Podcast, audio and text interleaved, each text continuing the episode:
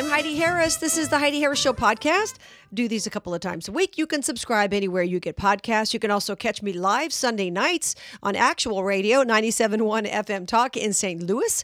During the week, I do videos. I call them Headlines with Heidi. You can find them at Rumble or at HeidiHarris.com. All these podcasts are all up at HeidiHarris.com, blogs all that kind of thing. So please check that out during the week or between podcasts or videos or whatever.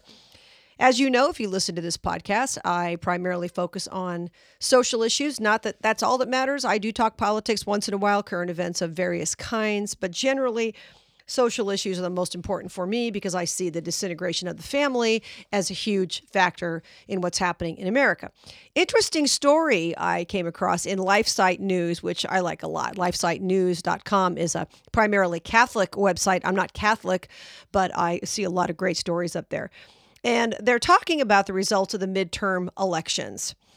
And they're saying this is the first in a series about the results of the midterm elections and what's next for the Republican Party and the conservative movement. Now, after the last elections, a lot of people were kind of licking their wounds saying, oh my gosh, what happened to the red wave? And my question was, and I've done previous podcasts on this, you can find them if you, you know, go back and check the archives, you can find them talking about the the so-called red wave. You know, my problem was the fact that so many people voted Democrat. Now, you can talk about shenanigans, you can talk about uh, voter fraud or whatnot, and I'm sure that exists. It always has existed in every election since what 1790. We know that. To what extent, we don't necessarily know. But if it's really close, they can't cheat. You know, if it's 85 to 15, it's harder for them to cheat, right? How was it that over 40% of people were still voting Democrat in a lot of states or, uh, you know, cities where people were shut down and whatnot? I didn't understand it. And I was very upset that we had a chance to actually vote for freedom and we chose to vote tyranny back in. And you can check that on previous podcasts. But LifeSite News did a great analysis because a lot of people said, well, it's because of the abortion thing. You Republicans were talking about abortion and that hurt you. Well, not necessarily. Uh, there are folks who would like us to believe that. But here's the interesting thing LifeSite News says of the 13 Republican governors up for reelection who signed abortion restrictions, none of them lost reelection. And all of them won by double digits, except for Governor Brian Kemp of Georgia, who still crushed Stacey Abrams. Oh, so thankful for that. 7.5%. Governors from Wyoming, to Iowa, who signed abortion trigger or heartbeat bans, won by an average of 25 points. 25 points. In North Carolina, Republican Congressman Ted Budd prevailed in the state's um, Senate race, running on a strong conservative record. He voted with family, the Family Research Council 100% of the time, voted against the Respect for Marriage Act, and co sponsored multiple federal abortion bans.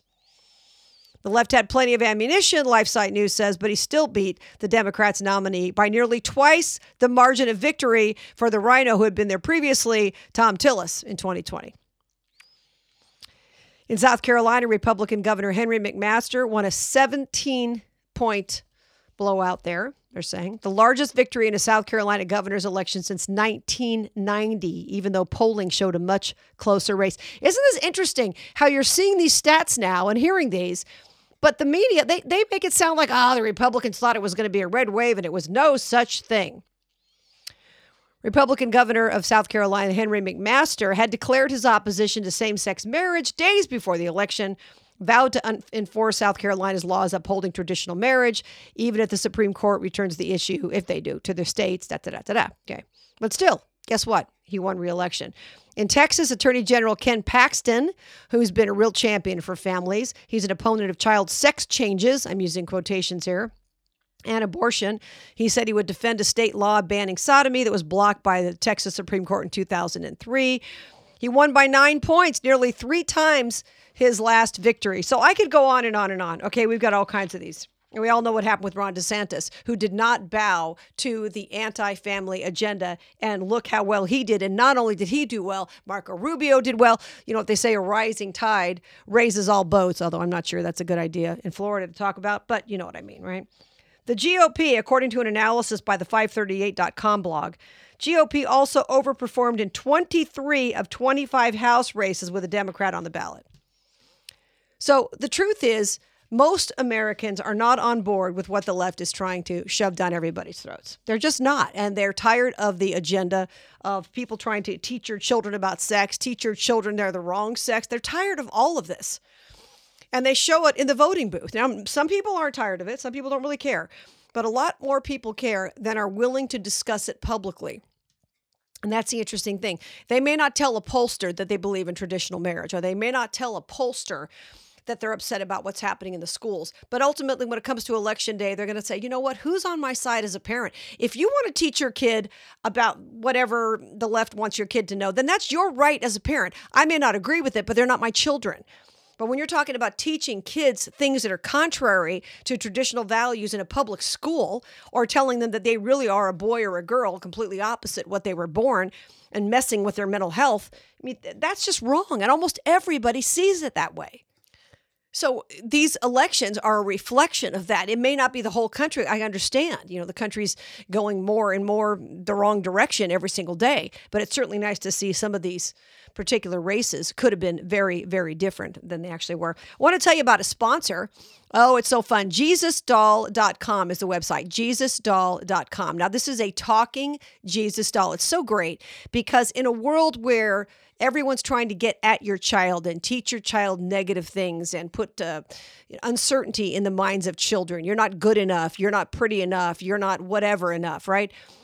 God doesn't do that. And if you just push the hand on this talking Jesus doll, you'll hear Jesus talking about amazing, encouraging, wonderful things that Jesus actually said. So check out the Talking Jesus doll at jesusdoll.com, jesusdoll.com. It's a great gift for your child, for your grandchild because the world is out to get your kid. And this is definitely something that you're going to be happy to see. It's really, truly amazing. Made by Christians, for Christians, just to provide some encouragement in the world. So when you go to jesusdoll.com, that's jesusdoll.com, very simple to remember.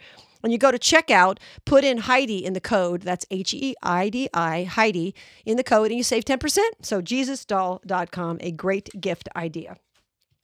So ultimately, you know, we're looking at a situation where the country's going downhill to a large degree. We understand that because the values that people used to claim they had, they either don't have anymore or they're not necessarily willing to be public about. And that is a problem.